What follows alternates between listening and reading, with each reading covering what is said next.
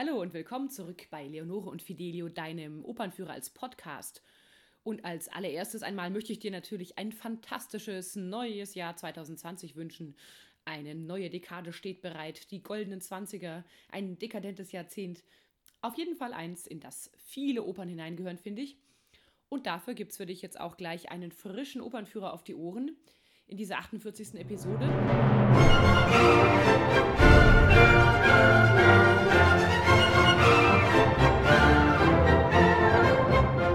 wir begeben uns heute nach Paris, und zwar in das des 18. Jahrhunderts.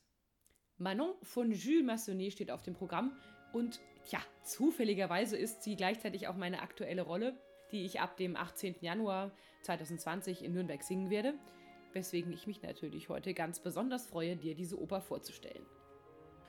Der Komponist Jules Massenet ist hierzulande nicht ganz so bekannt wie in Frankreich. Seine Oper Manon, die nach einem Bestsellerroman des 18. Jahrhunderts eines ehemaligen Priesters, des Abbé Prévost, komponiert wurde, ist seit ihrer Uraufführung vor ziemlich genau 136 Jahren, am 19. Januar 1884, ein Hit der Opernliteratur. Wir Deutschen kennen den Komponist Massenet vor allem durch seine Vertonung von Goethes Roman Werther. Da war er auch der Einzige, der das gemacht hat. Aber ich finde, Manon sollte eigentlich in Deutschland genauso zu einem Klassiker werden. Es ist gar nicht so sehr nur eine Oper, es ist auch, heißt auch eben Opera Comique und nicht ähm, Grand Opera, wie beispielsweise andere Opern des 19. Jahrhunderts aus Paris, sondern es ist fast wie eine Operette, denn es gibt auch gesprochene Texte oder Melodrame, die über die Musik gesprochen werden. Aber natürlich gibt es auch hinreißende Arien und liebesdramatische Duette, große Ensembles, wunderbare Chöre. Du hörst, ich bin begeistert. Man muss vielleicht auch wissen, dass die Figur der Manon in Frankreich fast so was ist wie die Carmen oder La Traviata, also eine echte Frauenikone, die ewig verführerische Kindfrau, so eine Art Mischung aus Lolita, Schlampe und liebende Luxusweib und eben eine Frau, die selbst den frömmsten Priester aus seinem Seminar im Vatikan entführen kann. Das macht das Werk auch so vielschichtig und wen es interessiert, ich kann das Originalbuch, also den Roman von Abbé Prévost, auch sehr zum Lesen empfehlen. Das ist ein netter, kurzer Roman, hat so ungefähr eine Länge wie Werther von äh, Goethe und ja, liest sich an einem Tag im Zug gut durch. Und ich denke, deine Stadtbibliothek hat bestimmt ein Exemplar vorrätig. Ich bin nämlich ein Fan von Stadtbibliotheken jeder Art und Weise. Aber kommen wir nun gleich einmal zu den Handelnden im Schnelldurchgang. Wir haben also Manon Lescaut, ein junges Ding vom Lande, Sopran, leichtsinnig, ihren Cousin Lescaut, Bariton, Lebemann, chronisch pleite und natürlich einen Tenor, den Chevalier Desgrieux, ein naiver Landadliger und hoffnungsloser Romantiker. Des Weiteren kommen dann noch der Graf Desgrieux Senior, ein Bass, hinzu, der seinen Sohn natürlich nur an eine adelige Dame verheiraten will, dann den superreichen alten Sack Guillaume de Montfontaine, der sich alles kauft, was nicht bei drei auf den Bäumen ist. Er steht dabei auch auf die drei jungen, hübschen Damen Javotte, Poussette und Rosette und hat ein Battle im Schlüpfersammeln laufen mit einem anderen finanziellen, potenten Großkotz namens Bretigny. Den Battle, muss man sagen, kann aber Guillaume locker gewinnen, denn er hat einfach die dickere Hose. Der erste Akt. Zu Beginn sehen wir mehrere Postkutschen in einem Vorort von Paris ankommen. Viele Reisende steigen um und aus und auch Manon wird von ihrem Cousin Lescaut erwartet, der sie ins Kloster bringen soll. Ja, damals war das eben so die einzige Möglichkeit, einer jungen Dame die Flausen auszutreiben, wenn sie zu vergnügungssüchtig wurde und man sie noch nicht verheiraten konnte. Also muss Manon ins Kloster, worauf sie natürlich keine Lust hat. Sie ist auch von der Reise ganz schön durcheinander. Damals gab es eben noch keine Food- und Travel-Blogger, wahrscheinlich weil das Reisen auch dermaßen unbequem war, dass keiner sowas freiwillig gemacht hätte und schon gar nicht drüber berichtet. Wenn du dir das ungefähr vorstellst, zur damaligen Zeit brauchte eine Postkutsche von dem 160 Kilometer entfernten Amiens nach Paris durchschnittlich 26 Stunden ohne Pause, also eher drei Tage mit Pferdewechseln und so weiter. Da kann man verstehen, dass Manon noch etwas schwindelig von der Reise ist und sie ihre Arie singt Je suis encore tout étourdi.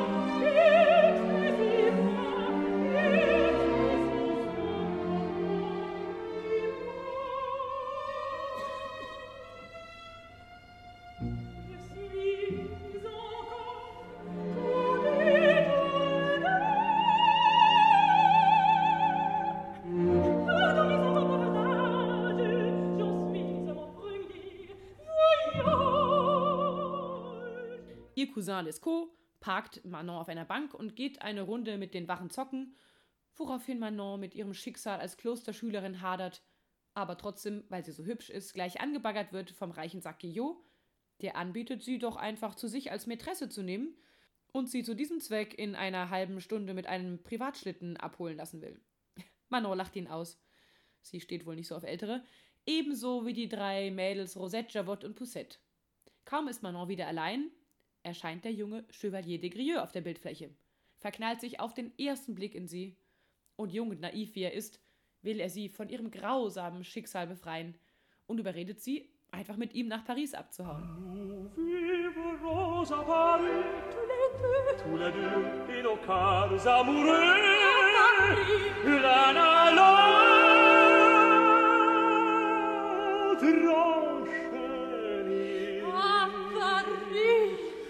Als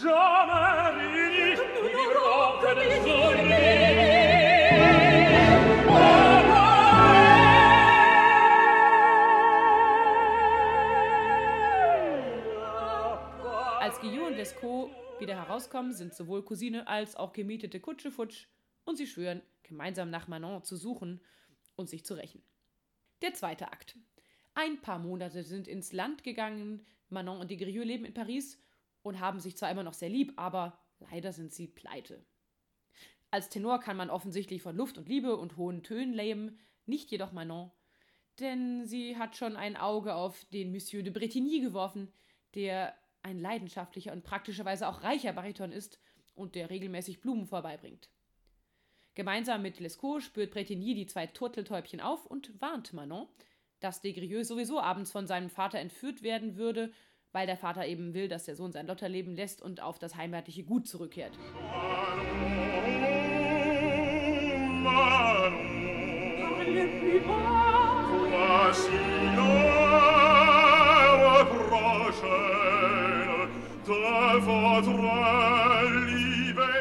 Vor solch überzeugenden Argumenten kann Manon natürlich nur noch eine Entscheidung treffen.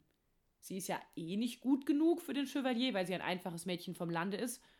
Und dann muss sie sich halt in Zukunft von anderen Männern Steine in den Weg legen lassen, vorzugsweise natürlich Edelsteine wie Rubine, Brillante, Smaragde. Diamonds are a girl's best friend. Aber nichtsdestotrotz ist ihr Abschied vom gemeinsamen Leben und dem gemeinsamen kleinen Tischchen herzzerreißend.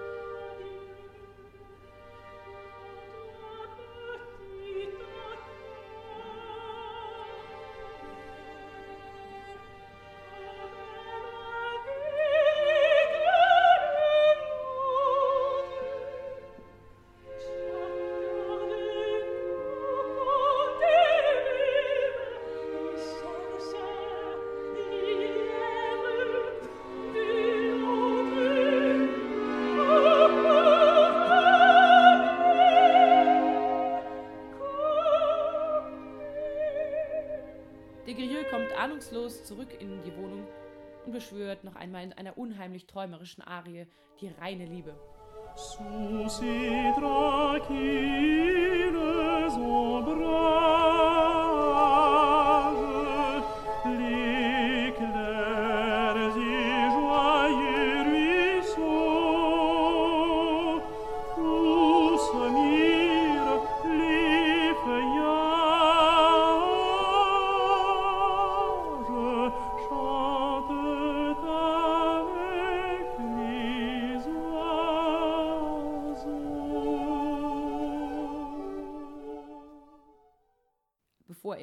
von seinem Vater entführt wird.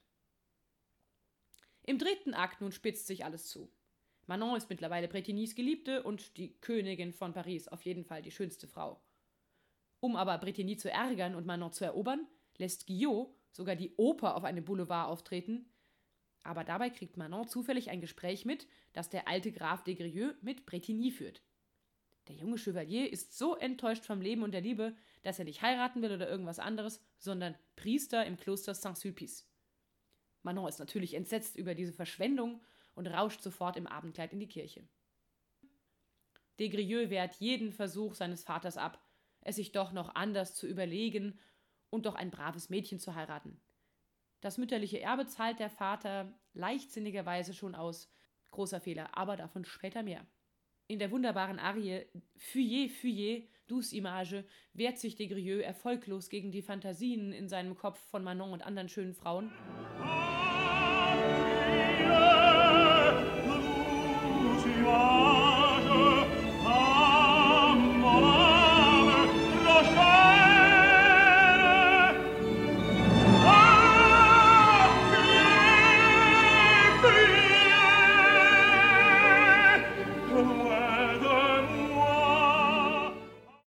Die dann auch prompt hereinrauscht und sich ihm zu Füßen wirft. Hier kannst du auch hören, wie Massenet seine ganze Instrumentationskunst und Raffinesse ausspielt. Nicht umsonst wurde er auch später Professor und ist einer der berühmtesten Komponisten Frankreichs gewesen. Die Verführung der Manon ist immer von einer Solovioline begleitet, bis das gesamte Orchester und der Tenor in Leidenschaft zupackt und der Chevalier mit ihr aus dem Kloster flieht.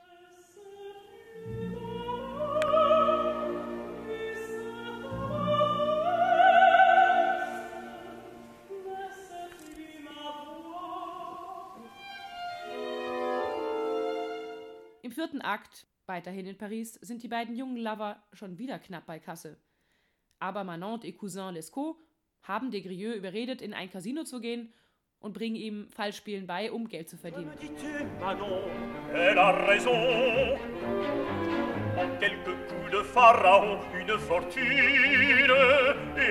Retrouvée.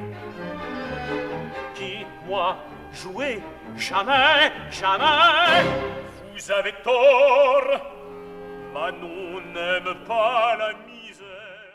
Der Plan scheint auch aufzugehen, aber sie machen doch den wirklichen Kapitalfehler, den alten Guillot ausnehmen zu wollen, der mit mindestens dem gesamten Wasser der Seine gewaschen ist, woraufhin er sie auffliegen lässt, die ganze Party platzt, die Polizei kommt und Manon und der Chevalier werden verhaftet.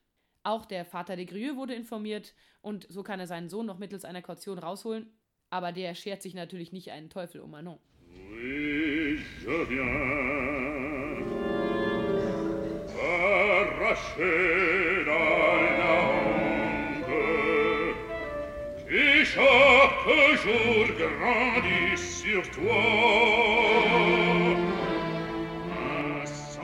Sie wird zur Deportation nach Amerika verurteilt. Denn damals wurden kriminellen Frauen einfach der Pass weggenommen und sie wurden in die USA deportiert. Dort waren sie dann ja quasi freiwillig für heiratswillige Männer oder mussten andere Sklavenarbeiten leisten. Da kann ich mal wieder nur sagen, ein Lob auf unsere heutige westliche Welt. Denn wenn ich an so manche Heiratsschieberbanden denke, die auch heute noch Mädchen verkaufen, ist das ja leider immer noch nicht ganz vom Tisch. Wir sind nun im fünften Akt an der Atlantikküste in Le Havre, wo die Mädchen an Bord gehen sollen, zur Überfahrt. Es ist wie in der Normandie üblich, kalt, nebelig und ein windiger, früher, früher Morgen. Desgrieux hat sich noch einmal von einem Reisenden Geld leihen können und will mit Lescaut die Wachen bestechen, um Manon zu entführen und vor ihrer Deportation zu bewahren. Noch ein letztes Mal kann er auch Manon sprechen, aber sie ist so völlig entkräftet nach dem 200 Kilometer Marsch aus Paris über die letzten Monate und verzweifelt, als sie erkennt, was sie ihrem Chevalier de Grieux, ihrer großen Liebe angetan hat.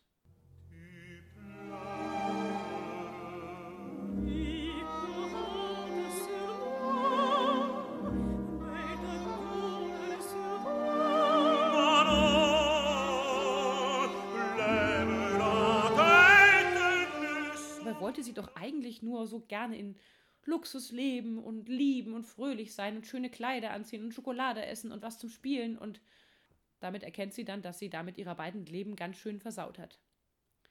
Sie bittet Desgrieux herzergreifend um Verzeihung und ein letztes Mal singen die beiden ihr großes Duett. N'est-ce plus ma main que cette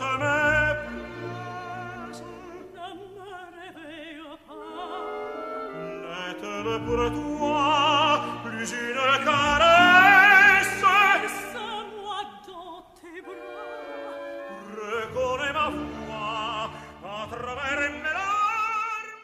Bis Manon in den Armen ihres Geliebten ihre zarte französische Seele aushaucht und die Geschichte von Manon Lescaut zu Ende ist. Sniff. Das war die schöne und bekannte französische Oper Manon Sie dauert knapp drei Stunden und Wenn du nun Lust bekommen hast, dir dieses Werk in Nürnberg anzuschauen, hier inszeniert es die hervorragende Regisseurin Tatjana Gürbatscha, kannst du dir auch gerne die Termine anschauen. Bis zum April 2020 spielen wir das. Ich schreibe auch die Links dazu hier in die Shownotes und sage bis zum nächsten Mal.